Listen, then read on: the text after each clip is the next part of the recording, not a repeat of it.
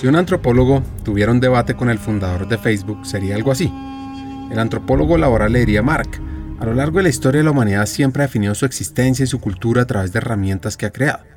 Pero mientras las herramientas evolucionaban, siempre tenemos el control sobre ellas. En la era digital actual a veces siento que estamos perdiendo ese control y las herramientas nos están definiendo. La humanización en el espacio de trabajo significa mantener la esencia humana en el centro, incluso mientras integramos tecnologías avanzadas. A lo que respondería Mark Zuckerberg. Entiendo tu perspectiva y de hecho la valoro. En Facebook y ahora en Meta siempre hemos creído que la tecnología debe servir para potenciar y conectar a las personas, no para reemplazarlas. Pero es cierto que la línea entre humanización y tecnología se está volviendo borrosa. Sin embargo, ¿no podría ser esta convergencia la evolución natural de nuestra sociedad? Y entonces el antropólogo le diría, ¿en una evolución? Sí, pero debemos ser cautelosos.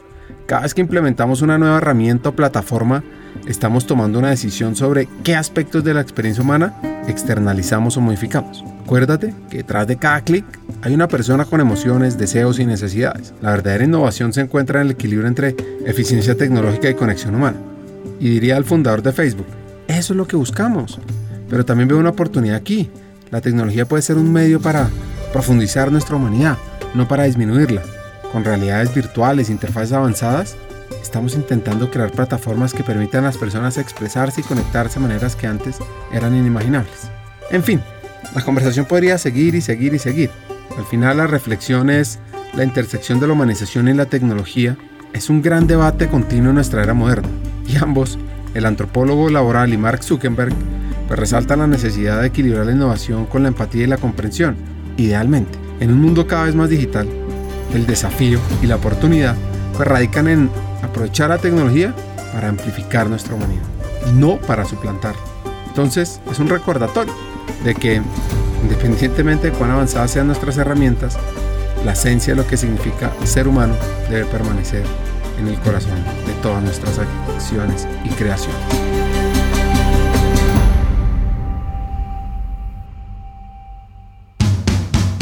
Bienvenidos a Hackers del Talento el podcast que busca cambiar el juego por lo humano. Creemos en una América Latina más competitiva, inclusiva, equitativa, próspera, donde las personas sean el centro del mundo laboral. Nos motiva el talento como motor de cambio y por eso estamos aquí, para ser la fuente de inspiración, unión, colaboración, aprendizaje, debate y acción para la comunidad interesada en talento. A través de historias, reflexiones, conversaciones con CEOs, líderes de talento humano, pensadores y actores de cambio, vamos a ofrecer hacks para evolucionar como persona, como líder y potenciar tu empresa. Te invitamos a sumergirte en conversaciones profundas, significativas, que te harán pensar, que te inspirarán y que te harán dar ganas de tomar acción para cambiar el juego por lo humano. Únete a nosotros en este viaje para hackear el talento y juntos aumentar la competitividad de América Latina por un futuro más justo y próspero.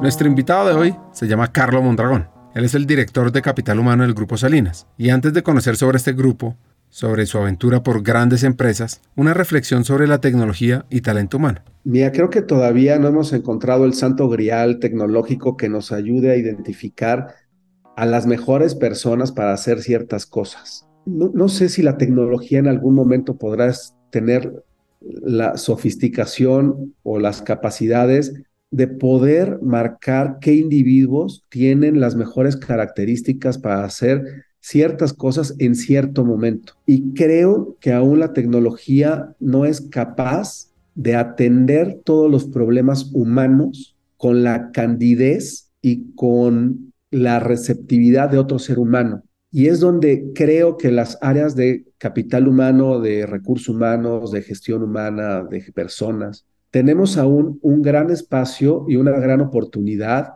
de generar esa cercanía, ese contacto y ser ese complemento que junto con la tecnología y los líderes de las organizaciones puedan ayudar a las personas a ser mejores. Creo que el mundo de la tecnología todavía tiene que evolucionar más en temas de gestión humana, pero creo que todavía no logra sustituir a las personas en temas de relacionamiento, en temas de co-creación, en momentos de liderazgo y en momentos en los cuales las personas logran construir y logran ser mejores Entonces, más que un deseo de que si yo trabajara en Microsoft o en Google o algo así, es en donde veo que convergen las personas, los equipos, la tecnología y la mezcla debe hacernos mejores de cara a lo que buscamos como organización.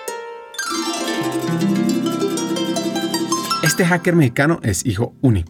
Una infancia muy feliz. Eh, mi papá es dentista, mi mamá es psicóloga. La infancia la viví al lado de primos, amigos, eh, abuelos, parientes. Yo soy hijo único. Siempre pensaban en mi casa que el hecho de que fuera hijo único podía afectar mi forma de ser y ya ves que el estigma de los hijos únicos que son egoístas, este, pueden ver solamente por sí mismos. Fue un estigma con el cual yo tuve que luchar en mi infancia y eso me permitió rodearme de muchos amigos, de hacer y adaptarme a muchos momentos y lugares. Yo nací en la Ciudad de México, viví toda mi infancia en, en Coyoacán, en donde entre juegos, amigos y experiencias cursé Creo que siempre fui un buen estudiante, eh, con excepción de la preparatoria, donde creo que como muchos me elegí el camino de la diversión. Me costó mucho trabajo el, proceso de adolescente, pero finalmente cuando, cuando pasé de la adolescencia a la premadurez, eh, ingresando a la universidad, eh, creo que fue un parteaguas en mi vida, ¿no? Entonces yo te podría resumir así mi infancia una buena infancia, rodeado de gente, abuelo médico, el otro abuelo abogado. Entonces, en general, tuve influencia racional, científica, filosófica, humana.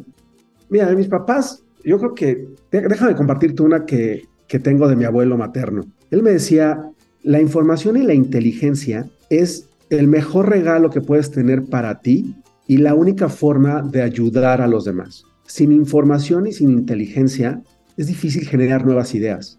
Y sin nuevas ideas no puedes evolucionar. Entonces me quedó muy grabado ese, ese consejo alrededor del aprendizaje, alrededor de la comunicación y alrededor de la influencia y el conversar con las personas. ¿no? De mi mamá recuerdo muy bien, ¿no? una mujer psicóloga, siempre se dedicó a recursos humanos, yo creo que por eso tuve esa influencia de dedicar y tratar de entender a las personas en distintos entornos para poderlos ayudar a ser mejores o a superar problemas. La confianza es el cimiento inquebrantable sobre el que se construye el liderazgo. Es una moneda silenciosa que fluye entre el líder y el seguidor, estableciendo un puente de autenticidad, integridad, entendimiento mutuo. Así, que es la energía, podría uno decir, intangible, que acelera la conexión y que permite que la visión se traduzca en acción. Por otro lado, la responsabilidad es la promesa solemne que hace, no solo con su equipo, sino consigo mismo. Es un compromiso constante de actuar con integridad, de ser el ejemplo y de ser el primero en responder ante los triunfos y sobre todo ante los desafíos. En esencia, mientras la confianza es el corazón que late en el liderazgo, la responsabilidad es la mano que guía y protege el camino hacia el logro del propósito. Pues Carlos cuenta que tener una madre psicóloga sirve, sirve mucho, porque tienes más herramientas sobre qué hacer y qué no en una etapa diferente como es la adolescencia. La responsabilidad y la confianza marcados en distintos momentos fueron lo que me hicieron pensar en cómo quería ser y cómo me quería comportar. Y creo que son pequeños momentos que como que, a ciertas edades nos van marcando, desde cuando me dieron mi primer coche, pero lo choqué, ¿no? Desde que me aceptaron en la preparatoria, pero me costó mucho trabajo el primer año y, y, estuve a punto de reprobar algunas materias. Desde el momento que te dejan salir a una fiesta y no llegas a la hora que quedaste de llegar. Ese ir y venir respecto a libertad con responsabilidad, yo creo que es algo difícil, cuando lo ves en retrospectiva es muy claro, pero cuando lo vives en el momento es difícil de entender. Creo que la confianza que te dan a lo largo de tus primeros años es fundamental para darte seguridad en los que siguen. Pero también creo que esa seguridad y esa confianza genera una responsabilidad para actuar. Y entonces es difícil en los adultos seguir enfatizando esto en el tiempo. Creo que con los niños hay que aprovechar esas oportunidades porque en tus primeros años es cuando generas esa personalidad, ¿no? Y es difícil, es difícil explicar esa ecuación de libertad con responsabilidad, de confianza con eh, acciones. Eso es lo que más hoy en retrospectiva lo platico así, ¿no? Pero creo que fue lo más rico para mí, esos, esos pequeños momentos, ¿no? Cuando quise entrar a estudiar, por ejemplo, cuando salí de la prepa, tenía tan buen promedio, ¿no? Y, y el hecho de esforzarme, el hecho de tener que estudiar más que los demás, porque no había quizá tenido todo el soporte metodológico y técnico en la preparatoria, pero que al final me ayudara a entrar a la universidad que yo quería, a la carrera que yo quería, me hizo darme cuenta que el esfuerzo sí vale, ¿no? Y que a veces el, el, dejar atrás o el dejar para más tarde lo que puedes hacer hoy no, no es siempre benéfico y te genera más trabajo, ¿no? 1991 no fue solo un número en el calendario, fue un punto de inflexión en la historia moderna. Mientras que los mercados de valores en Estados Unidos celebraban un hito financiero, el Dow Jones superaba los 3.000 puntos. El mundo estaba a punto de ser testigo de una revolución digital. En los laboratorios de CERN, un grupo de científicos liberó al mundo exterior algo llamado World Wide Web. Este invento, inicialmente un proyecto de investigación, se convertiría en la puerta de entrada a la era de la información. Y a medida que la web comenzaba a tejer su red global, el panorama cultural también estaba en plena ebullición. Desde las lluviosas calles de Seattle, un sonido crudo y apasionado llamado grunge resonaba en los oídos del mundo, encasados por una banda llamada Nirvana y su icónico álbum Nevermind.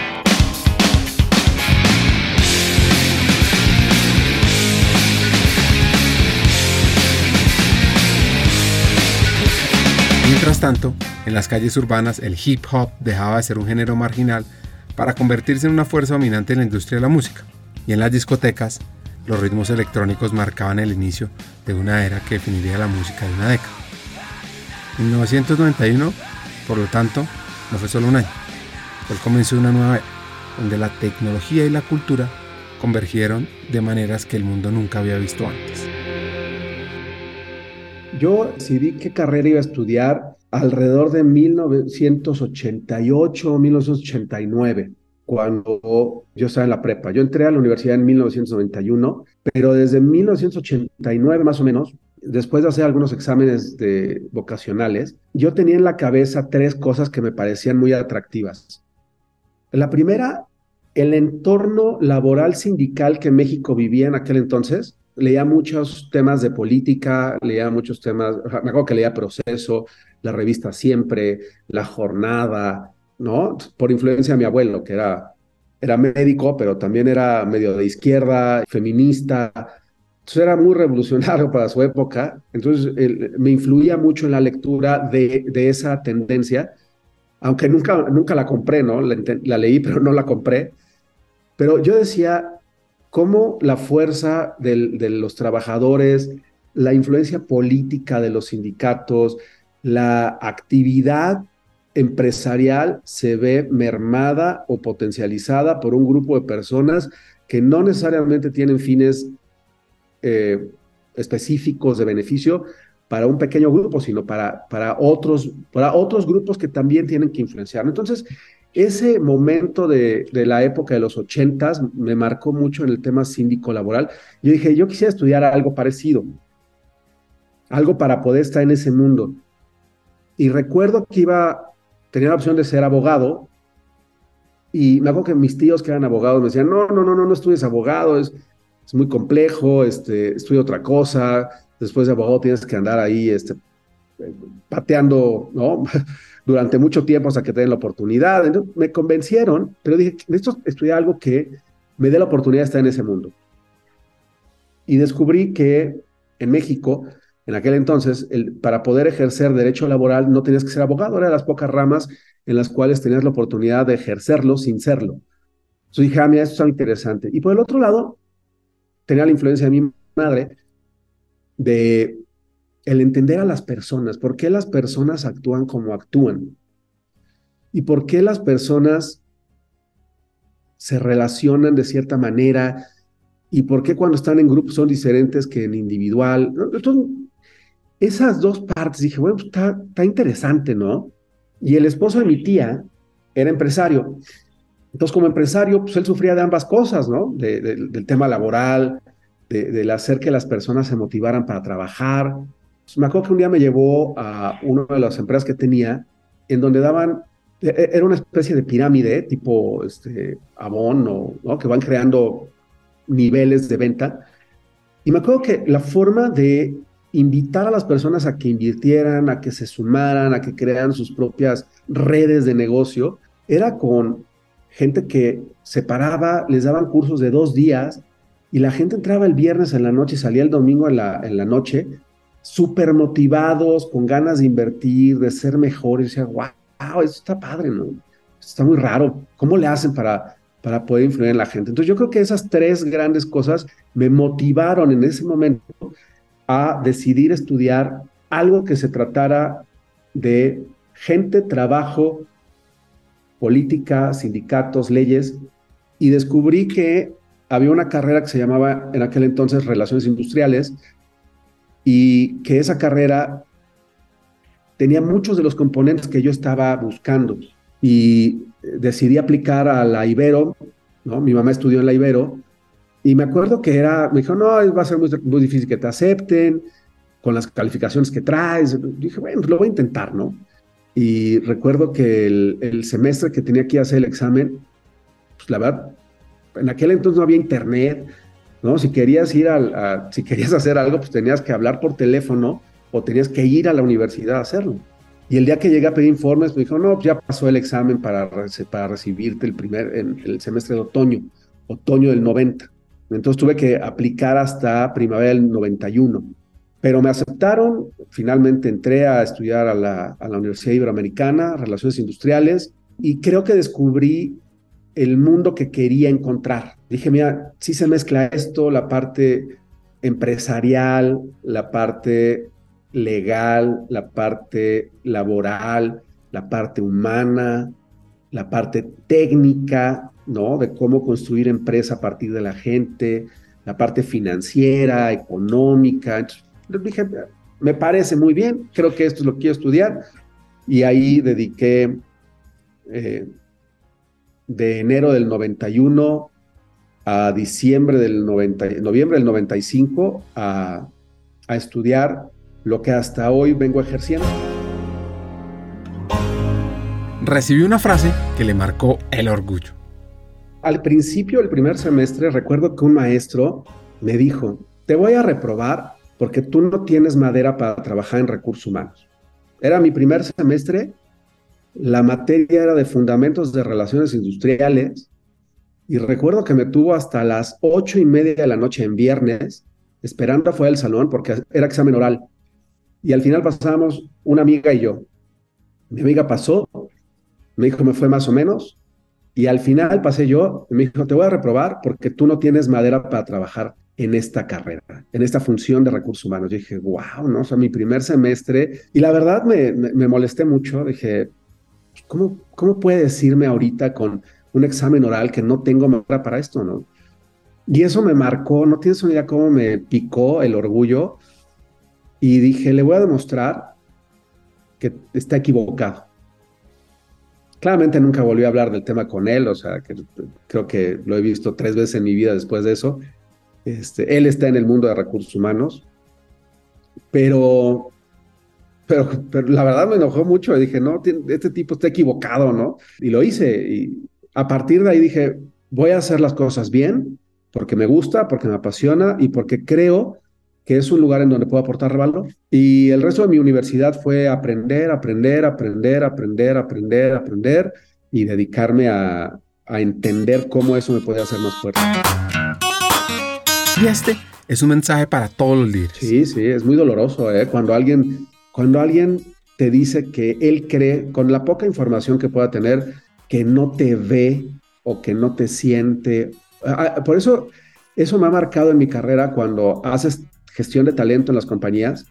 Y cuando llega un director o cuando llega un gerente y, le dices, oye, ¿por qué esta persona no puede crecer? Es que no la veo, es que no la siento. dices, bueno, es que esto no es de ver o de sentir, ¿no? Hay que objetivizar tus decisiones al momento que hablas de talento, porque puedes lastimar a las personas, ¿no? O sea, tú no sabes ni las motivaciones, ni los obstáculos, ni los retos, ni los anhelos de las personas si no las conoces bien. Pues antes de decir si alguien es bueno o es malo, puede o no puede, híjole, yo creo que todos tenemos la responsabilidad de tener los elementos como para poderlo decir, ¿no? Y no aventarlo así en un momento de cansancio, de aburrimiento, de hastío, de enojo, porque creo que puedes acabar con carreras que pueden ser exitosas, ¿no? La antropología laboral actúa como un puente entre la comprensión profunda de las culturas humanas y la dinámica en evolución de las organizaciones modernas. En su esencia, busca centrarse en descifrar las interacciones, los valores, las normas que configuran el tejido mismo de una organización. Y su importancia está en la capacidad para revelar lo que a menudo permanece oculto a la vista y que es esencial para el bienestar y la productividad del personal. Al entender la cultura laboral desde una perspectiva antropológica, los líderes de talento humano pueden tomar decisiones más informadas y auténticas. Aquí van tres acciones transformadoras basadas en la antropología laboral. Uno, el mapeo cultural.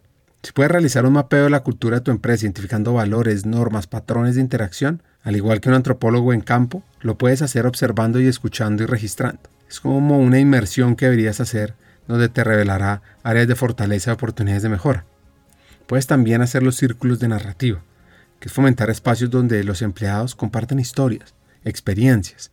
Al igual que las antiguas tribus contaban historias alrededor de una hoguera, estos círculos pueden ser una fuente inestimable de insight, de conexión entre los miembros del equipo. Y lo otro, los rituales y la celebración. Identifica o crea rituales dentro de tu empresa que refuercen valores y fortalezcan la pertenencia. Y estos pueden ser tan simples como un reconocimiento mensual o tan elaborados como festividades anuales o cosas ocultas en el día a día que uno no se va dando cuenta. La clave es que estos rituales resuenen auténticamente con tu cultura y sirvan como hitos de unidad y propósito. Yo empecé a trabajar en la universidad más por curiosidad. Afortunadamente no, no, tenía la necesidad familiarmente, ¿no? me, proveían de, la posibilidad de, de estudiar, de dedicarle tiempo algo que también la Ibero creo que me generó es una habilidad para estar cercano a la comunidad y a socializar con mis amigos, ¿no? Generar comunidad a partir del aprendizaje, creo que es algo que al menos la Ibero lo hace muy bien.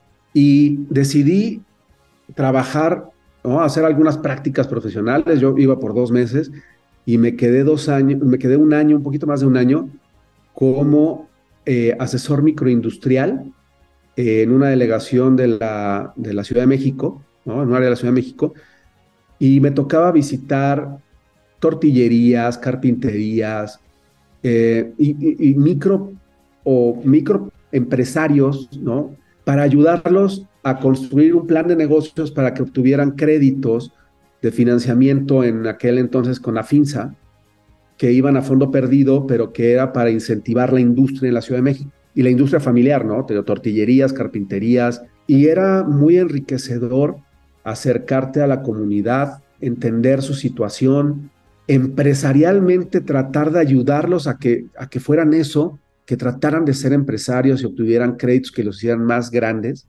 También entender la sociología de la comunidad alrededor del trabajo, el dinero, el esfuerzo. Híjole, la verdad fue súper enriquecedor en lo personal y en lo profesional. Cuando realmente estás ahí, y dices, pero ¿por qué no quiere arriesgarse más, no? ¿Por qué no quiere pedir un crédito para comprar otra máquina de tortillas? ¿Y por qué no quiere involucrar a la familia en esto? ¿Y por qué lo hace solo? ¿Y por qué confía más en su compadre? me acuerdo que en la universidad tenía un maestro de sociología, era de sociología, de, antropología industrial, que era Emanuel Orozco. Me acuerdo que me dejó marcado los estudios que nos enseñaba de Hawthorne y cómo la, cómo la, la comunidad y la colectividad hace que los seres humanos nos comportemos de una forma distinta, ¿no? Estaba muy chistoso porque cuando empecé a trabajar en, la delegación, era eso, o sea, era hacer antropología laboral, antropología industrial, e ir a ver cómo las empresas en México, en la Ciudad de México, pueden verse entorpecidas no por la falta de dinero, sino por la idiosincrasia comunitaria alrededor de el pequeño empresario que inició con eso, ¿no? Y cómo la familia alrededor de esa persona puede sumar para hacerlos crecer o no, y los miedos que existen para poder tomar más riesgos, ¿no? Entonces eso, y, su principal limitante siempre, no siempre era el dinero, o sea, a veces era la falta de talento para hacerlo, ¿no? O sea, no tengo la gente y no tengo la inteligencia para poder llevar esto a otro nivel. Prácticamente era lo que yo buscaba, ¿no? Y ahí descubrí cosas muy interesantes. Estuve un año trabajando con ellos. Terminé la universidad verano del, del 95. Simplemente tuve que terminar algunas otras materias en, el siguiente periodo, pero seguía trabajando con ellos. Estaba buscando trabajo y recuerdo que en aquel entonces en México, todos los que egresábamos de relaciones industriales acabamos trabajando con, en áreas de relaciones laborales o en áreas de recursos humanos de grandes compañías, ¿no? Pero pues yo no conseguía chamba, ¿no? Metía mi currículum y me la daban de asesor financiero en Vital o de asistente administrativo en, en algún lugar o en un despacho. Yo dije, no, yo no quiero hacer eso. Seguí buscando. Logré hacer un verano en Banco del Atlántico y me acuerdo que mi primer, uno de mis primeros retos que me pusieron fue, tenía que correr, tenía que hacer el cambio de 35 policías de la estructura del banco a una compañía de outsourcing y liquidarles y negociar eh, su pase con, los con, el esquema que tenían y algunas prestaciones y el finiquito y la antigüedad. No, hombre, fue traumático, ¿no? O sea, yo nunca había corrido a alguien. O sea, era, era terrible ver a gente de cincuenta y tantos años conmigo, yo tenía 21, negociándole y tratándole de explicar por qué tenía que pasar de un lado a otro y perder algunos beneficios y por qué ya no iba a pertenecer al banco. No, no, no, una cosa terrible, ¿no? Pero, pero me decían, me acuerdo que me decía la persona que era mi jefa en aquel entonces, me decía, mira, los más dolorosos son los 10 primeros. Después es normal. Yo dije, no, nunca se me va a olvidar eso. Yo decía, qué frialdad. No, no creo que sea así, ¿no? Siempre el quitarle el empleo a alguien, el quitarle algún beneficio a alguien, híjole, cada caso duele, ¿no? Así fui avanzando y terminé la carrera. Bueno, tuve la oportunidad de irme a vivir a Canadá, porque no conseguía chamba y unos amigos de mi familia vivían en Canadá y me ofrecieron, me abrieron las puertas para irme para allá. Me fui a estudiar, me fui a mejorar mi inglés, estuve viviendo en Toronto aproximadamente nueve meses y casualmente regresé a México para terminar mi examen profesional, o sea, para hacer mi graduación. Hagamos una pausa. Como sabes, en Hackers del Talento estamos en una misión, cambiar el mundo laboral por uno más humano, inclusivo, próspero y competitivo. No lo podemos hacer solos, para nada. Necesitamos tu ayuda. Te invitamos a compartir este episodio con una persona, con alguien que quieras, con alguien que sientas que puede aprender, que puede evolucionar con los hacks que compartimos en este episodio porque juntos vamos a inspirar a más talentos a sumarse a este movimiento de humanizar América Latina. Y si quieres unirte, si quieres profundizar y estar a la vanguardia, suscríbete al podcast, síguenos en LinkedIn para recibir noticias diarias, suscríbete en nuestra página hackersdeltalento.com al newsletter Cartas al Talento y no te pierdas la oportunidad de marcar la diferencia en este mundo laboral y así transformar la vida de millones de personas, porque juntos podemos hacer lo posible. Nosotros ya estamos aquí dando el primer paso y tú ¿Te unes a nuestra misión de cambiar el mundo laboral por uno más humano? Hagámoslo juntos. Sigamos con el episodio. Le encantó vivir en Canadá, pasar los inviernos. Estaba un poco solo. Y cuando de pronto, al regresar a su país natal, se encontró con lo siguiente. Regresé a México simplemente para graduarme, ¿no? Yo tenía que regresar a hacer mi examen profesional. Ya tenía fecha, terminé mi tesis eh, durante mi estancia en Canadá. Y cuando llegué a México, días después de mi graduación, me hablaron porque una amiga trabajaba en Coca-Cola FEMSA. Entonces me hablaron a casa de mi abuela y me dijeron, oye, te estaban buscando de Coca-Cola FEMSA, que para un trabajo. Le dije, bueno, me hablaron, no, en febrero, era septiembre, ¿no? Yo le dije, no, no, no, déjame, déjame hablar otra vez, ¿no? Para preguntar. Y me dijeron, sí, efectivamente estábamos buscando a alguien porque estamos hablando, abriendo un programa de trainees y nos hacía falta alguien con perfil para relaciones industriales o relaciones laborales.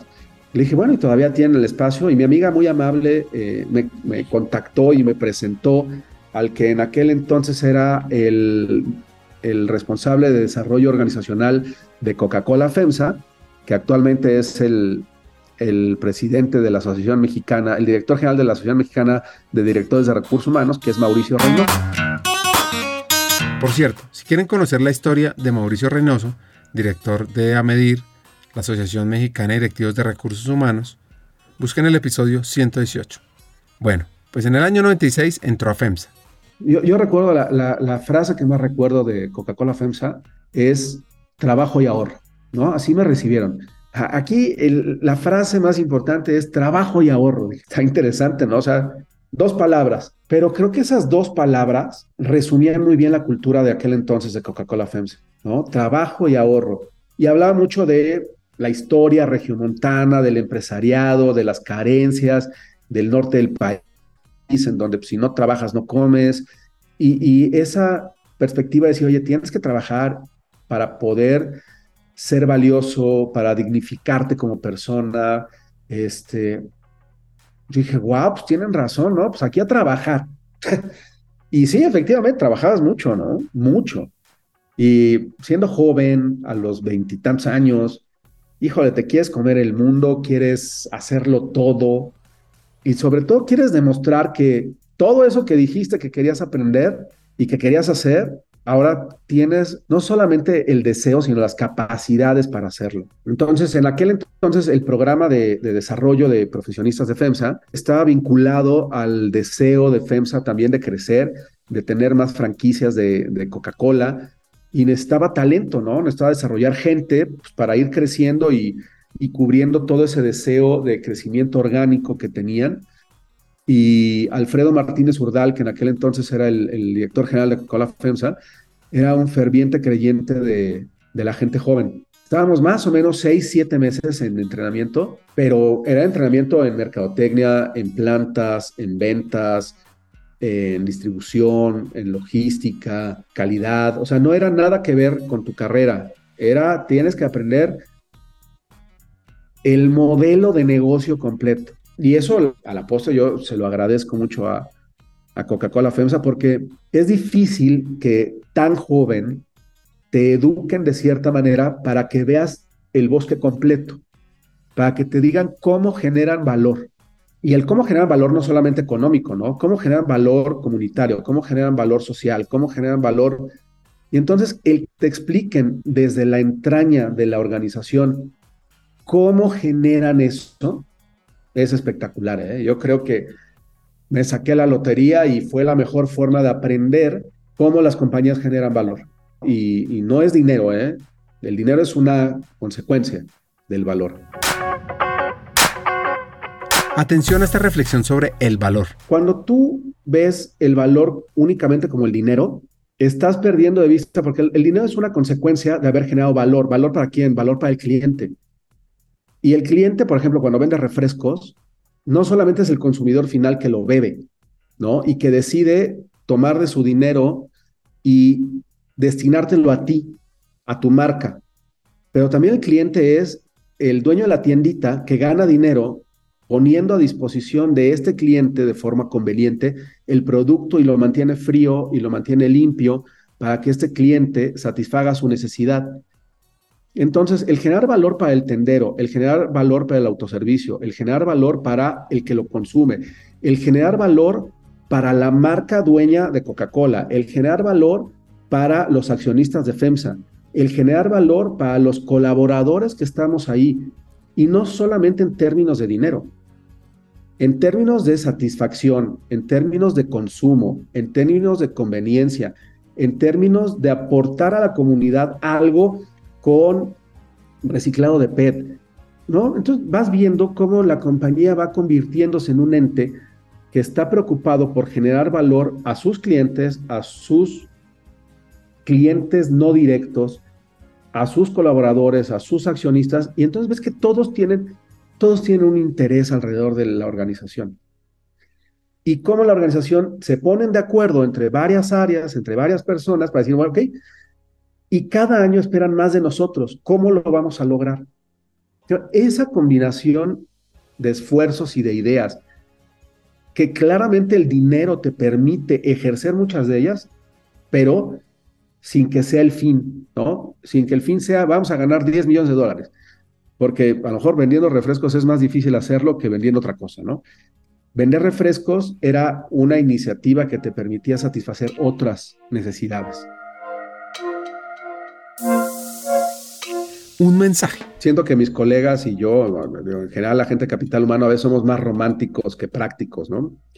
Y a veces perdemos de vista que sin el valor, el valor económico adicionado, o la organización per se no puede subsistir. Independientemente de que todos nos agarremos de la mano, seamos amigos, inteligentes, estemos motivados, sí, pero si no hay resultados, no hay empresa. Y si no hay empresa, no hay equipo, ¿no? Teniendo 28 años, lo buscar. Me buscó Unilever y me acuerdo que la vicepresidenta de Recursos Humanos aquel entonces me decía, híjole, estoy buscando un director de capital humano. Me dice, pero estás muy chiquito. Yo tenía 28 años. Me dice, no sé si te pueda dar la oportunidad. Me dice, tienes todo, pero te falta algo, ¿no? Me dice, pero en cuanto tenga un puesto para ti, regreso. Bueno, me dejó la, la, inquietud de decir, bueno, ¿y qué es Unilever, no? Y empecé a leer acerca de qué era Unilever y dije, wow, o sea, en aquel entonces Unilever era una compañía como hasta hoy, ¿no? Es una compañía gigantesca que opera en múltiples países, que tiene marcas súper relevantes, eh, con ventas en aquel entonces seis veces más grandes que las de FEMSA. Entonces dije, no, wow, ojalá algún día pueda entrar a trabajar ahí. Y casualmente al año me volvieron a hablar y dijeron, ya tenemos un puesto para ti. Y con todo el dolor de mi corazón, no, me sentía como el hijo que dejaba, ¿no? El adolescente que deja la casa, ¿no? Yo en Coca-Cola FEMSA conocí a mi actual esposa. Ella trabajaba también en FEMSA. Entonces estaban mis amigos, la casa que me había recibido. Eh, mi esposa trabajaba ahí. Siempre me habían tratado bien. Y dije, ¿por qué me quiero ir, no? Y había tres motivos que me, que me movían. La primera, conocer algo distinto, ¿no? Conocer una empresa, sí de consumo, pero con otro tipo de marcas y que no eran bebidas. Me parecía que era algo que yo tenía que aprender, ¿no? A trabajar en otro lado me parecía que FEMSA en aquel entonces no tenía una posibilidad de mostrarme, eh, no era una compañía global, era la internacionalidad que tenía era solamente en Argentina, solamente tenía la operación de allá. Entonces yo, yo no veía oportunidades de, de, ¿no? de conocer otros países a través del trabajo. Entonces dije, nueva compañía, una empresa global, lo que no era FEMSA en aquel entonces, y la tercera era una cultura completamente distinta a, la, de Coca-Cola FEMSA. Era una cultura mucho más eh, política, mucho menos dura, mucho más focalizada en el glamour de las marcas y el desarrollo de talento. Era una marca súper sexy para trabajar, muy similar a Coca-Cola, pero, pero con otros atributos. Y la oferta que me hacían era ir, irme para para poder aportar y compartir mi conocimiento de gestión humana o de capital humano en la división de helados que acababa de ser incorporada, ¿no? Eh, Unilever había comprado la marca de helados Holanda, pero la distribución la tenía Bimbo. Antes de que yo llegara, Bimbo vendió la operación eh, a detalle a, a Unilever y Unilever en aquel entonces su expertise no era la distribución. O sea, eran dueños de las marcas, pero siempre se las daban a alguien más a distribuir. Pero el negocio en México era de sus, de sus experimentos que tenían en algunas otras partes del mundo, como en Brasil o como en Turquía, de distribución de helados al, al, mayoreo, ¿no? no solamente era contratar a alguien que llevaba los helados a Walmart o a Herrera o algo así y se acabó, no. Era tener tus propias camionetas, tener tu propia fuerza de ventas y maximizar el beneficio de vender helados en México. Entonces también fue toda una aventura. Bueno, pues al final me cambié a Unilever por esos motivos. Unilever, gran compañía, gran cultura. Sí, yo sentí que llegué medio medieval y medio rupestre, muy a la mexicana. Un cambio que vivió fue la diferencia entre el resultado y la forma de resultado. La forma de relacionamiento de Unilever es mucho más política, ¿no? En, FEMSA era, a ver, vamos a trabajar, vamos a, ver qué, hay que hacer, este, todos nos arremangábamos las manos y vamos y discutíamos, nos peleábamos y todo giraba alrededor del resultado. En Unilever, aunque el resultado era muy, muy importante, la relación entre las personas también era muy importante y el mantener cierto equilibrio y forma en la relación y el ir generando estos momentos de cercanía, de entendimiento, de compartir ideas, eran muy importantes para su cultura. Yo decía, ¿por qué no? Pues aquí nos sentamos, este, discutimos media hora, te confronto, te digo, me dices, ya lo hacemos, ya. Y allá no, me decían, con calma, Carlos, con calma. Yo decía, ¿por qué con calma, no? Decía, porque la forma en que tú te relacionas puede destruir la, puede destruir la confianza con la persona que estás hablando, porque no le estás dando el espacio ni lo estás escuchando y a veces puede ser muy impositivo. Entonces dije, wow, ¿no? Era un yo, era un yo que no había visto desde el interior hasta que entré a un lugar en donde me mostraron un espejo distinto. Y eso era lo interesante de Unilever, que exigía de ti capacidades, o por lo menos de mí, capacidades que yo no había desarrollado en otra cultura. Y eso fue súper valioso, ¿no? Creo que me hizo crecer muchísimo, me obligó a ser diferente, me obligó a desarrollar capacidades que no tenía.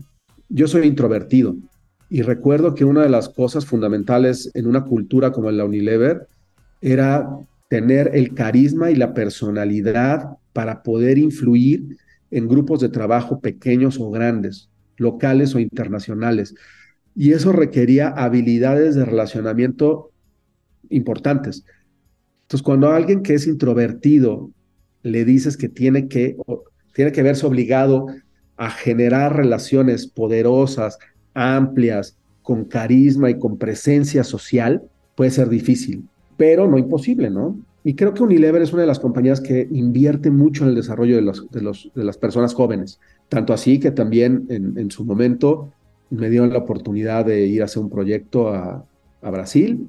Estuve aproximadamente nueve meses viviendo en, Sao Paulo en un proyecto de transformación digital y estructural de, recursos humanos para Latinoamérica, eh, aprendiendo de otra cultura, aprendiendo de tecnología, eh, aprendiendo a relacionarme con distintas comunidades de, capital humano y de recursos humanos, aprendiendo a ver cómo esto iba a beneficiar o perjudicar a los negocios y a la gente. Entonces estuve eh, en Brasil, muy divertido, ¿no? Este, también viví en Sao Paulo, es retador, pero es muy interesante, es muy rico, me hizo crecer, me hizo seguir aprendiendo. Y a la postre regresé a México, me cambiaron de división a, ya no vender helado, sino ahora la división de Home and Personal Care.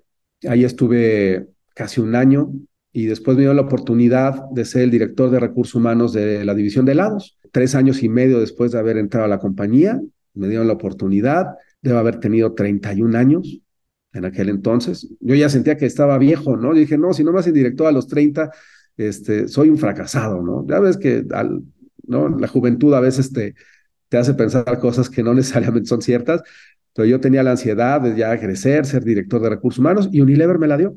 Me la dio, los jefes que tenía me dieron la oportunidad, ¿no? Siempre estaré muy agradecido con ellos de, haberlo hecho y me dio la oportunidad muy joven, ¿no? De ser el responsable, de, después de haber tenido experiencias diversas en, Brasil, en México, en distintas divisiones de negocio, de haber sido responsable de talento, haber sido responsable de DO, haber sido responsable de compensación, eh, la división de lados, este, de, muchas cosas, ¿no? Me dieron chance de hacer de todo. Me dieron una oportunidad de viajar a muchas partes del mundo para aprender.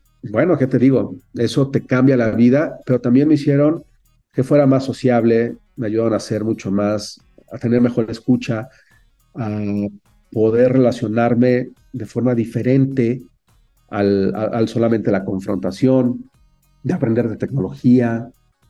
Entonces, muy buena estancia en, Unilever, ¿no? Una gran compañía, me dejó muchos aprendizajes y a la postre sigo pensando que Unilever es de las compañías en el mundo de mayor eh, innovación y vanguardia en temas de gestión humana.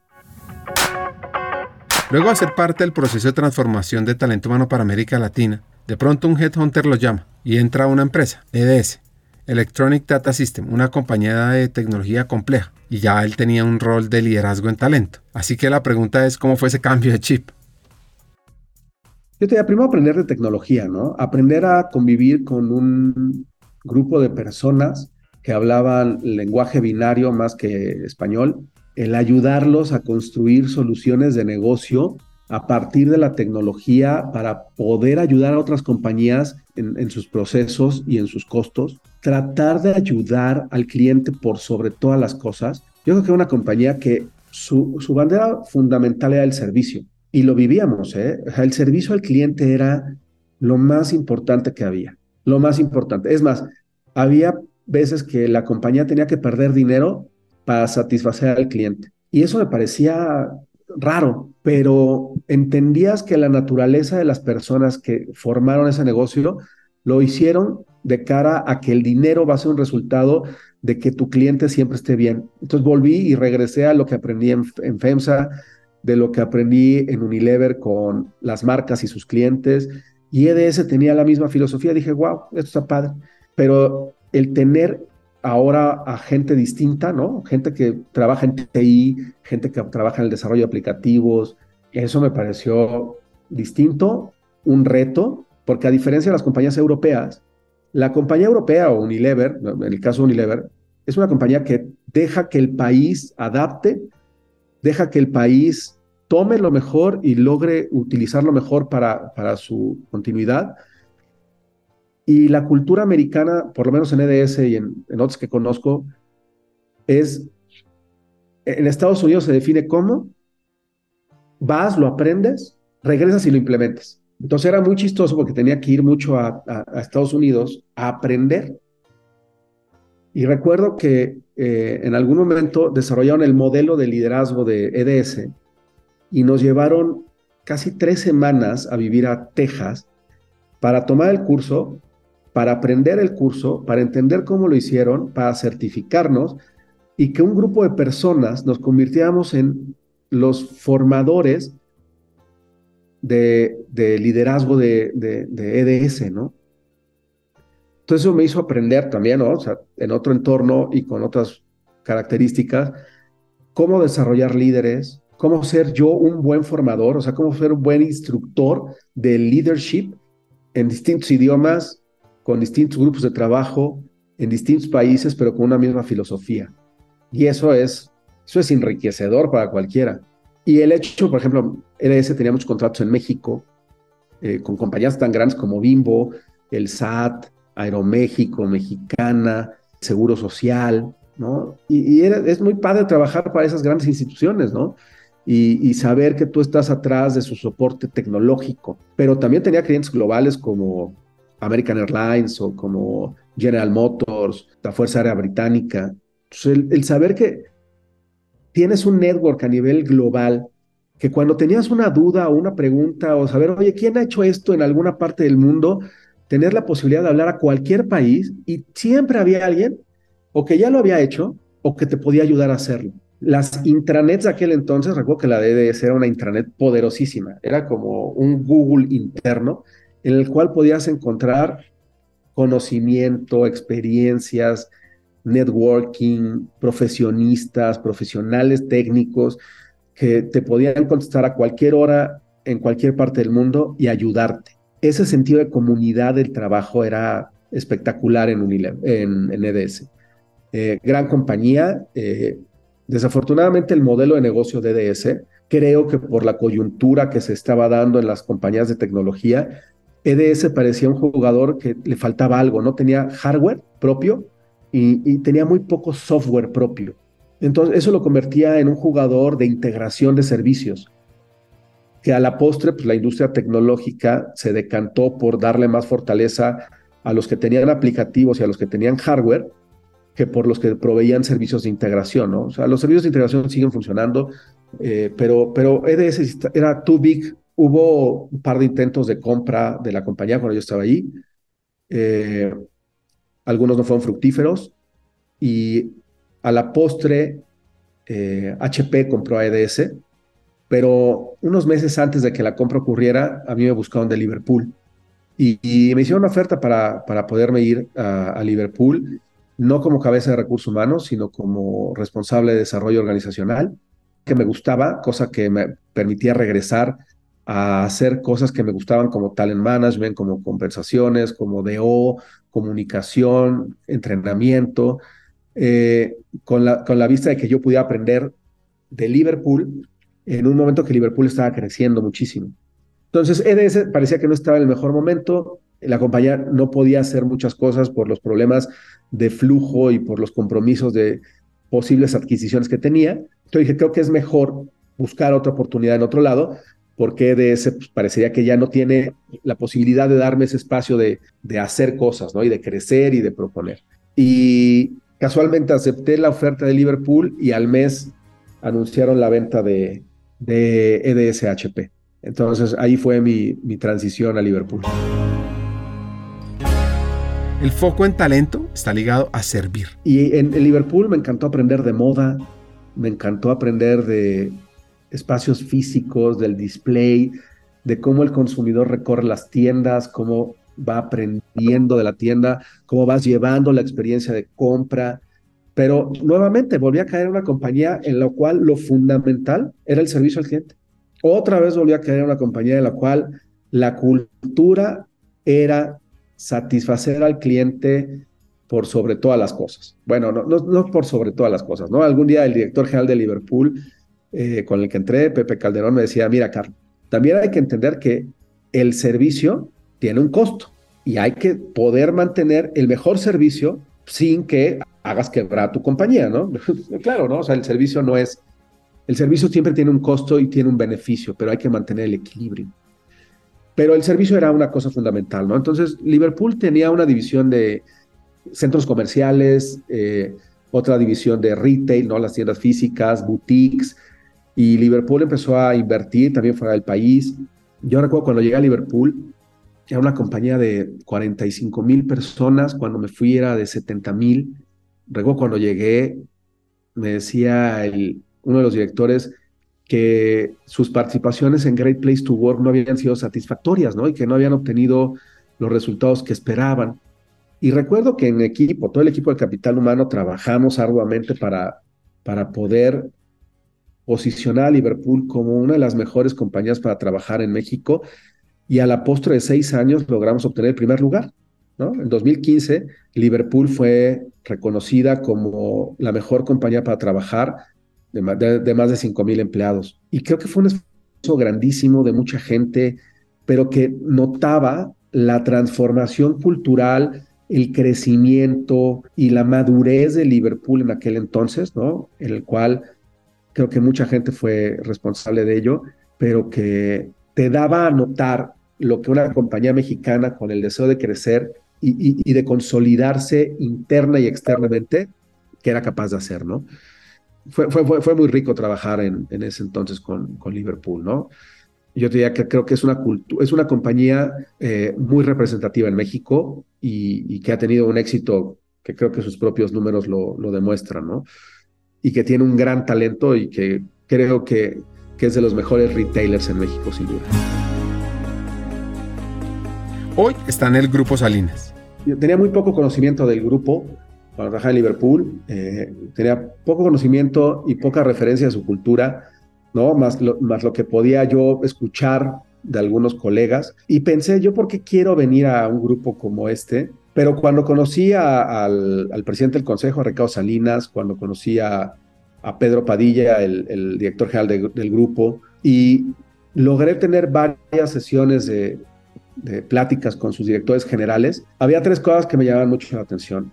La primera, el rápido crecimiento que había tenido Grupo Salinas en los últimos 35 años, con la diversidad y la complejidad de industrias que, tiene, ¿no? Desde todo lo que forma parte del Grupo Electra, como Itálica, el retail con Electra, Banco Azteca, la Fore, los seguros, eh, la casa de bolsa, el negocio prendario, Total Play, que en aquel entonces estaba en los primeros pasos de crecimiento, TV Azteca y otra serie de compañías alrededor del ecosistema de, de Grupo Salinas, me parecía impresionante, ¿no? Un, grupo que difícilmente hay muchos como este. Y después de que hablé con Ricardo Salinas, con sus directores generales, con Pedro Padilla, el reto que representaba y lo que estaban buscando construir en términos de foco al cliente, ¿no? Centricidad al cliente, foco en los colaboradores, y desarrollo de capacidades digitales y tecnológicas, ¿no? Dije, wow, o sea, es un gran entorno en el cual si ellos creen que yo los puedo ayudar y verdaderamente esto es lo que ellos quieren, creo que para, para ambos, para ambas partes puede ser un gran reto y puede ser, y, creo que puedo contribuir con lo que he aprendido en otras compañías. el hecho de mezclar satisfacción del cliente y centricidad del cliente, servicio, desarrollo de una estrategia que cuida a la gente y que desarrolle capacidades organizacionales, y todo esto englobado por tecnología, por, por, una mentalidad digital y tecnología de soporte, me parece que la aventura no es para corto plazo. Me parece que si están comprometidos puede ser extremadamente retador para cualquiera que esté aquí. Y tercero, creí en ese momento, y estoy seguro que lo hice bien, que era un siguiente paso en mi carrera natural, ¿no? Poder tomar la responsabilidad de todo un grupo complejo, multiindustria, con más de 100 mil personas alrededor del ecosistema, varios países y con una complejidad cultural y un reto cultural de integración, pero también de eh, diferenciación, ¿no? Cada compañía del grupo tiene ciertas características que hay que respetar, pero también el grupo en general tenemos cierta forma de gestión unificada que nos permite y nos da fortaleza. Entonces, ese reto y esa mezcla nunca la había vivido, me pareció que era algo inusual y que no todas las compañías en el mundo te pueden permitir esto. Y, yo te diría que a la postre, después de, los años que llevo aquí, eh, me siento contento, todos los días motivado, retado y todos los días sin la respuesta clara de qué es lo que debo de hacer lo que me invita a tener que aprender y a, estar conectado siempre con lo que ocurre fuera para poder traer las mejores soluciones y si no las consigo, pues inventarlas, ¿no? El, el espíritu de esta organización es innovador, empresarial, centrado en un ámbito de libertad con responsabilidad y sobre todo con la mentalidad de, de directivos autogestionados, con un carácter emprendedor y que siempre estamos buscando cómo cambiar y hacer las cosas mejores fue complejo, teniendo además tantas empresas. Es uno de los grupos más representativos y relevantes en México. Y yo creo que el, primer reto es aprender de todo, ¿no? Yo me acuerdo cuando llegué, me decía, me dice, primero tienes que aprender y conocer los modelos de negocio. Le dije, oh, no creo que sea tan complejo, ¿no? No, bueno, o sea, yo te diría, me tardé un año en entender los modelos de negocio, en entender el tipo de clientes que teníamos, ¿no? Por ejemplo, Banco Azteca no es un banco tradicional. No es un banco que va al, sector natural de los bancos en México. Va a un sector distinto, va a un sector eh, eh, en donde nuestros clientes requieren, requieren y demandan soluciones distintas, en donde la mentalidad del ejecutivo tiene que entender esa realidad. ¿no? Cuando yo llegué aquí, me presentaron a un grupo de antropólogos sociales que nos ayudan a entender a nuestro cliente y a nuestros colaboradores. Y es, es, es un aprendizaje muy rico el entender cómo el mexicano que se acerca a, nuestra, a nuestras empresas ve la vida, gestiona su dinero, gestiona su consumo, gestiona sus relaciones, su crédito, cómo ve la televisión, qué ve, porque a partir de ese entendimiento es cuando genera soluciones poderosas para ese mercado. Ese aprendizaje es de lo más rico que he visto en el entorno del grupo, porque no puedes actuar en beneficio de tu cliente pensando como él, si nunca has ido a vivir como él, ¿no? Y el estar ahí, vivir y entender a tu cliente desde la entraña de su, de su, de su ámbito social, es lo que realmente creo que te, que te hace distinto, ¿no? Eso lo vi mucho en Unilever en, cuando estaba allá, pero, pero aquí me sorprendió mucho en un sector financiero, en la parte de televisión o, en, el, o en el negocio de las telecomunicaciones. Eh, es, es muy importante y es muy rico el conocer a tu cliente desde adentro. Yo, yo, te diría eso, me ha parecido fascinante. Y la idiosincrasia de, de, de, Ricardo Salinas y cómo su ADN se ha permeado alrededor del grupo, eso es algo inusual y que solo pasa con líderes tan carismáticos y con tanta representatividad en, la cultura de las compañías que él, junto con otro gran grupo de directivos, han construido en estos últimos 35, 40 años en, en, el grupo. Este hacker mexicano nos cuenta sobre cuatro retos en el mundo de talento humano. Creo que hay cuatro grandes retos desde la perspectiva de gestión humana, ¿eh? no, no, no, solamente del área capital humano, de las áreas de recursos humanos. Creo que todo el, flujo de, déjame llamarlo talent management, ¿no? Desde que atraes, evalúas, seleccionas, contratas e induces gente, y no hablo solamente gente de la que viene de fuera hacia adentro, sino en el mismo interior de las organizaciones, cada vez va siendo un reto más complejo, mucho más dinámico, en donde lo que hacías antes y cómo hacías esa selección, invitación, enamoramiento, atracción, inducción de la gente ya no es igual. ya no puedes hacer las mismas cosas que hacías antes. Creo que tienes que, sobre todo, apoyarte mucho en la tecnología, en la digitalización, en, el relacionamiento digital, virtual con la gente para hacer la vida más sencilla. toda esta parte de gestión de talento interno y externo, yo creo que, es algo que tenemos que evolucionar rápidamente. Nosotros estamos creando herramientas propias eh, que, que, seguramente sacaremos al mercado en algún momento, pero que nos permitan esta parte de gestión de talento hacerla de forma mucho más inteligente y con mejor impacto tanto a candidatos, personal interno y líderes, en donde capital humano o recursos humanos jueguen un rol diferente al que vienen ejecutando hoy.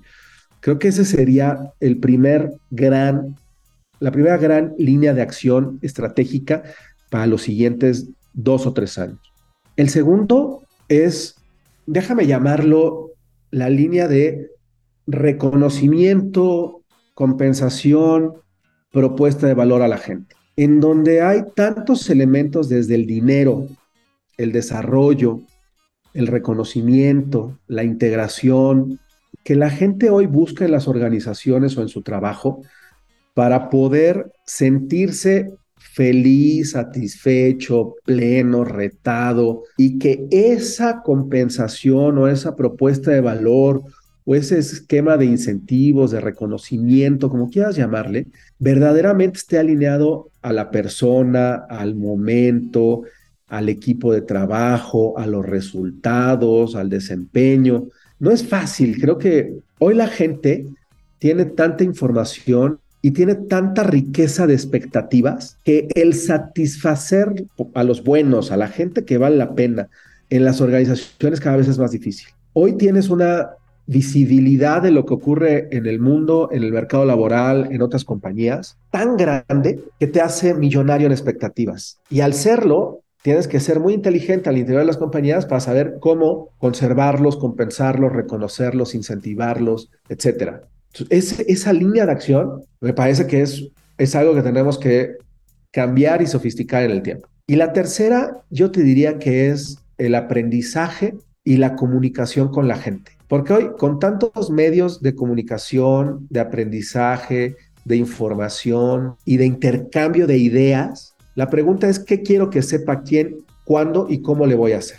Y entonces las compañías van perdiendo, van perdiendo control de todo lo que la gente quiere que sepa, pero tampoco puedes saturarlos y tampoco puedes hacer algo poco personalizado porque la gente tiene la posibilidad de aprender lo que quiera cuando quiera en el momento que quiera. Entonces la compañía en de qué es responsable de, enseñarte, cómo lo va a hacer, qué tan rápido lo puede hacer y cuánta responsabilidad te va a dar a ti para hacerlo. Entonces, la forma en que antes te capacitaban, te formaban, te decían, ya quedó en el, ya quedó en el anecdotario, ¿no? Creo que hoy hay el reto que tenemos los profesionales de esto es cómo vamos a garantizar que la gente sepa lo que tiene que saber, que eso que tenga que saber lo enriquezca en lo personal, lo pueda utilizar y genere el valor esperado en el tiempo que queremos. Ese reto es, creo, algo que todos, todos estamos pensando, pero que las soluciones y la tecnología alrededor de ello no sé si estén en donde queremos, ¿no? Creo que avanzan más otros, otras áreas que, que este tipo de funciones. ¿Quieres potenciar a tu equipo, a ti, evolucionar hacia un nivel de desarrollo fuera de serie? Excelente, te tengo noticias. Hemos diseñado un programa de formación pionero en la región con el propósito de equiparte con las habilidades, conocimientos y herramientas esenciales de talento humano para evolucionar en tu rol de liderazgo. Te quiero presentar nuestro nuevo programa de formación, Talento Humano para Todos, programa online en vivo, único en su tipo, creado para líderes de todas las áreas de las compañías de América Latina, aquellas personas dispuestas a romper moldes y potenciar su liderazgo humano. Ahora, seguro te preguntarás, ¿por qué talento humano para todos es la elección perfecta para mí? Pues mira, Vienen cuatro razones. 1. Aprenderás de la mano de los hackers del talento, destacados vicepresidentes de talento humano que están liderando la transformación en sus organizaciones en América Latina, quienes te compartirán las mejores herramientas para potenciarte a ti, a tu equipo y a tu compañía. 2. Te integrarás a una comunidad de estudiantes, de líderes visionarios, personas que como tú están decididas a marcar diferencias significativas en sus equipos, usando las mejores prácticas y herramientas de talento humano, porque es que talento humano no es un área, talento humano es de todos. 3. Nuestro contenido te va a dar una ventaja competitiva. Vas a aprender temas como la importancia estratégica de talento humano, cómo atraer y desarrollar el mejor talento, cómo crear modelos de compensación atractivos, sobre el poder de la cultura organizacional, change management, aspectos legales del mundo laboral, los desafíos del futuro del trabajo, la experiencia del empleado, el liderazgo transformador y también cómo gestionar la diversidad, la equidad y la inclusión.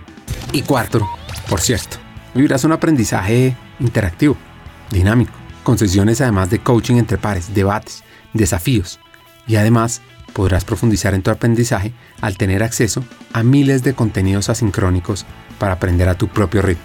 Así que, ¿estás listo? ¿Estás lista para hacer esa chispa que impulsa el cambio en ti, en tu equipo, en el mundo laboral de América Latina? Únete a Talento Humano para Todos. Comienza tu viaje hacia el liderazgo transformador. Es muy fácil. Regístrate ya en www.hackersdeltalento.com. Buscas Talento Humano para Todos. Te inscribes y arrancas a aprender. Eso sí, solo te digo, los cupos son limitados. Así que no esperes más. Tu equipo y América Latina te necesitan ahora más que nunca, porque talento humano no es la responsabilidad de un área, es de toda una compañía. Y tú como líder vas a aprender cómo potenciarlo. Sigamos con el episodio. ¿Y cómo se conecta esto con tecnología? Yo te diría que la tecnología alrededor de todas estas iniciativas estratégicas me parece que es lo más rico que pueda haber. ¿Por qué lo digo la tecnología? Porque mucha de la tecnología que utilizamos hoy en áreas de recursos humanos o, en áreas de, capital humano, avanza más la tecnología de relacionamiento con clientes, desarrollo de aplicativos, de televisión. O sea, la tecnología aplicada para procesos y clientes avanza más rápido que la tecnología que gestiona humanos. Entonces, creo que algo muy rico es, necesitamos tener mejor tecnología alrededor de la gestión de personas. Y yo creo que es es apasionante entender lo que hay, construir lo que hace falta y que tenga la flexibilidad y podamos ir a la misma velocidad que van las áreas de negocio. Creo que es un gran reto ¿eh? para los que trabajamos en este, en este sector. Esta es una invitación de cara a las nuevas soluciones tecnológicas, iniciando desde algo tan poderoso como People Analytics. Sí, yo creo que People Analytics es otra rama tecnológica que te permite tener mejor eh, entendimiento de lo que ocurre. Pero finalmente, eh, la gente requiere soluciones que puedan ser escalables y la inteligencia artificial, la gestión de datos te ayuda, claramente te ayuda, pero las soluciones que tienes que generar para que la experiencia de los colaboradores sea la mejor posible en el cumplimiento de sus responsabilidades y de su trabajo para generar resultados de cara al cliente, creo que allí nos falta conexión. O sea, no solamente es gestión de datos, porque la gestión de datos per se, pues no ayuda para nada si no la aplicas, ¿no? Y si no la aplicas con procesos y con sistemas que le permitan a las personas tener mejores interacciones que le den mejores resultados. Entonces, no, no son los procesos de capital humano, ¿no? No, no es, oye, vamos a hacer un sistema que, para que haga la evaluación de desempeño. Eh, vamos a hacer un sistema para que tengas mejor control de tus bonos.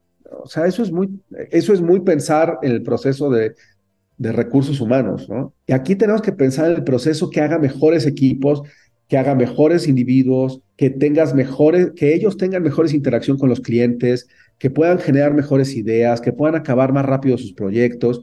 Oye, que hay que compensar, evaluar el desempeño, evaluar a la gente. Sí, esos son procesos, es, es el back office de, de capital humano. Donde verdaderamente está el valor es bueno, hicimos mejores personas, hicimos mejores equipos y ellos lograron tener mejores resultados, sí o no. Porque si eso no se da, lo demás está es inconsecuente. ¿Cómo ve el tema de la inteligencia artificial? Cuando hablas de inteligencia artificial es muy amplio el concepto, ¿no? inteligencia artificial desde la perspectiva de una máquina aprendiendo y ayudándote a tomar decisiones, desde un chat box atendiendo una queja o una duda de una persona y, creando soluciones o respuestas para otros. Inteligencia artificial desde la gestión de grandes bases analíticas de datos y la intersección de datos que puedan darte previsión o proyección de tendencia.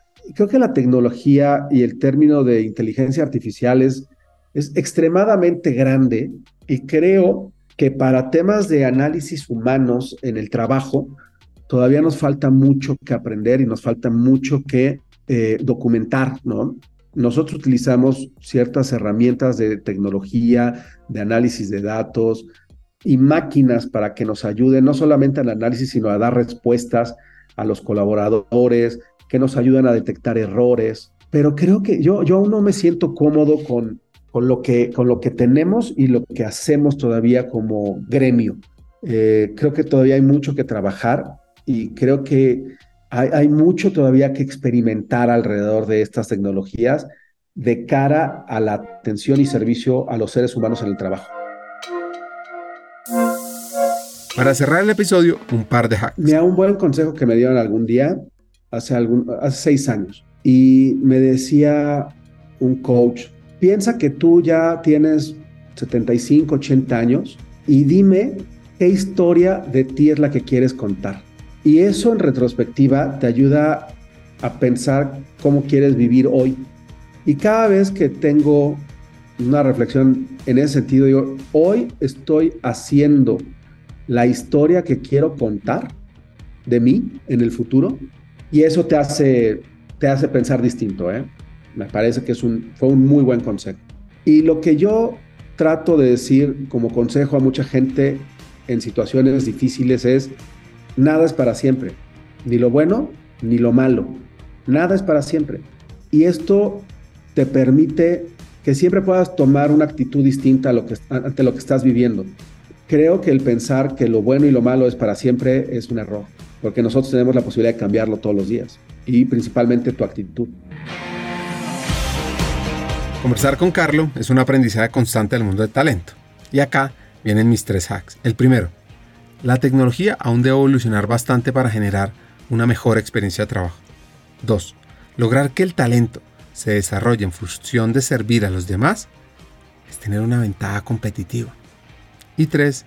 Acuérdate de los antropólogos, aquellos en el llamado mundo de la antropología laboral, para transformar tu cultura y entorno. Hasta un siguiente episodio y sigamos hackeando el talento.